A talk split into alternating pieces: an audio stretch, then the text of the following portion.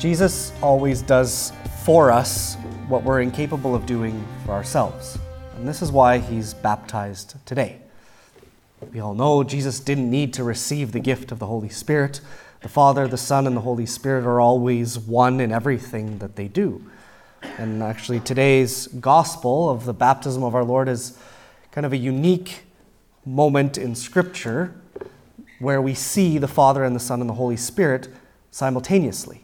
They're always there present together in the person of Jesus, but today we hear the Father's voice speaking, "This is my beloved Son."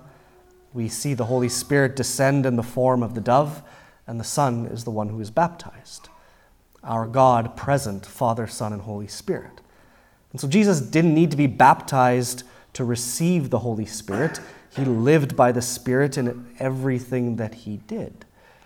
So why was he baptized? Because Jesus does for us what we cannot do for ourselves. And so when Jesus receives the Spirit, when the Spirit descends upon him, and when the Father speaks, "This is my beloved Son in whom I'm well pleased," he receives that for us so that he can give that to us. At our baptism, we receive God's Spirit. We receive the Holy Spirit through the waters of baptism. And through that Spirit, we are made adopted sons and daughters of God. This is the very nature of being a Christian, because to be a Christian doesn't mean just to have this title of Christian. It doesn't mean just this way of life that we strive to live. It's who we are. And it's who we are through baptism. God creates every person, every soul on this planet is created in his image and likeness. But only through baptism are we made in the image and likeness of the Son, of Jesus Christ.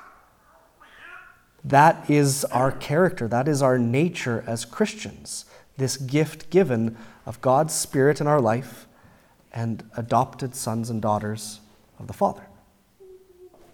But you've all heard that before, because it's what we talk about every time we talk about baptism. We hear it often. So what does that mean to us in our life? Do we really live by that gift that has been offered to each one of us?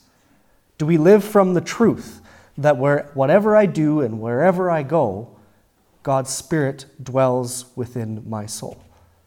Do I live from the truth that no matter what I say, no matter what I think, I am always and forever a son or a daughter of God? If we're honest with ourselves, we don't do that very well. That every one of us here lives from that gift to greater or lesser degree. We've all received it differently. So how do we know that God's Spirit is there? How do we know that we are sons or daughters of God? Through this gift of our baptism. It's kind of like a virus. When you have a virus, you don't see the virus enter your cells and take over your body. You only see its effects. You see through your sniveling nose and the chills that you get. That's how you know that you have a virus. Otherwise, we can't see the work that it's doing. And more than that, most of the time, when we're most contagious with the virus is before those effects even take place. The virus is already at work in our body before we know it's there. Yes, I just compared God's Spirit to a virus. It's a bad analogy. But flip it around completely to a positive thought. God's Spirit is present in us. We only know that it is united to our soul by its effect in our life, by the way that it shapes the way that we live. And we see that in the people in our life that we point to as holy. We see that effect in their life. But just like the virus as well, God's Spirit is at work before we're able to perceive the effects.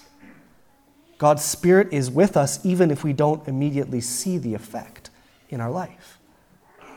And then just like a virus, our body has the ability to create antibodies to fight against this virus, to prevent its effect in our life.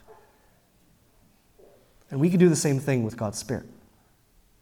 God's Spirit is given to us freely and completely, but we have the freedom to receive it or reject it. And that's what we remember today in this last day of the Christmas season, of the whole way that God chooses to reveal himself through his Son, Jesus Christ, at Christmas. That from Christmas Day, where we remember his birth, God comes to us as an infant. That at the Epiphany, God doesn't just come for a select group of people, but he comes for all people, regardless of who they are and where they come from.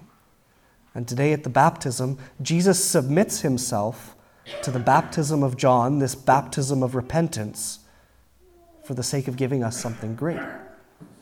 Our God is not a God who imposes himself on us. He offers himself to us freely. So today, as we remember this baptism of our Lord, that he does for us what we cannot do for ourselves, we should ask ourselves, and remember, the gift of our own baptism. Most of us here, if not all of us, were baptized as infants. Again, a reminder, God and his grace are at work in our life before we are even able to perceive it. But how well have we received that gift in our life? How much have we been willing to accept that gift, to live from that gift that God's Spirit is with me, and that I am a son or a daughter of the Father? Do I live from that truth every moment, every day of my life? If we're honest, we're not. Because if we perpetually remember that I am a son or a daughter of the Father, it changes everything about the way that we live, about the way that we treat others, about the way that we understand and look at ourselves, about the way that we approach God in prayer. Being a son or a daughter changes everything. So today we can ask God for a deepening of the grace in our life, of an awareness of that gift of his Spirit in our life, and of awareness what it means to be a son or a daughter of God. This is what we're reminded of today, because Jesus always does for us what we cannot do for ourselves. We cannot make ourselves sons or daughters of the Father. We cannot take God's Spirit for ourselves. It's given freely. He gives us this gift for our benefit. In the same way as in a moment we will come to the altar at the Eucharist.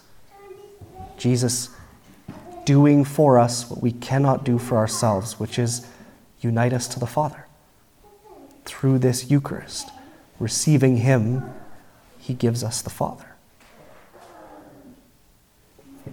Take, take a moment today to remember, reflect on your own baptism.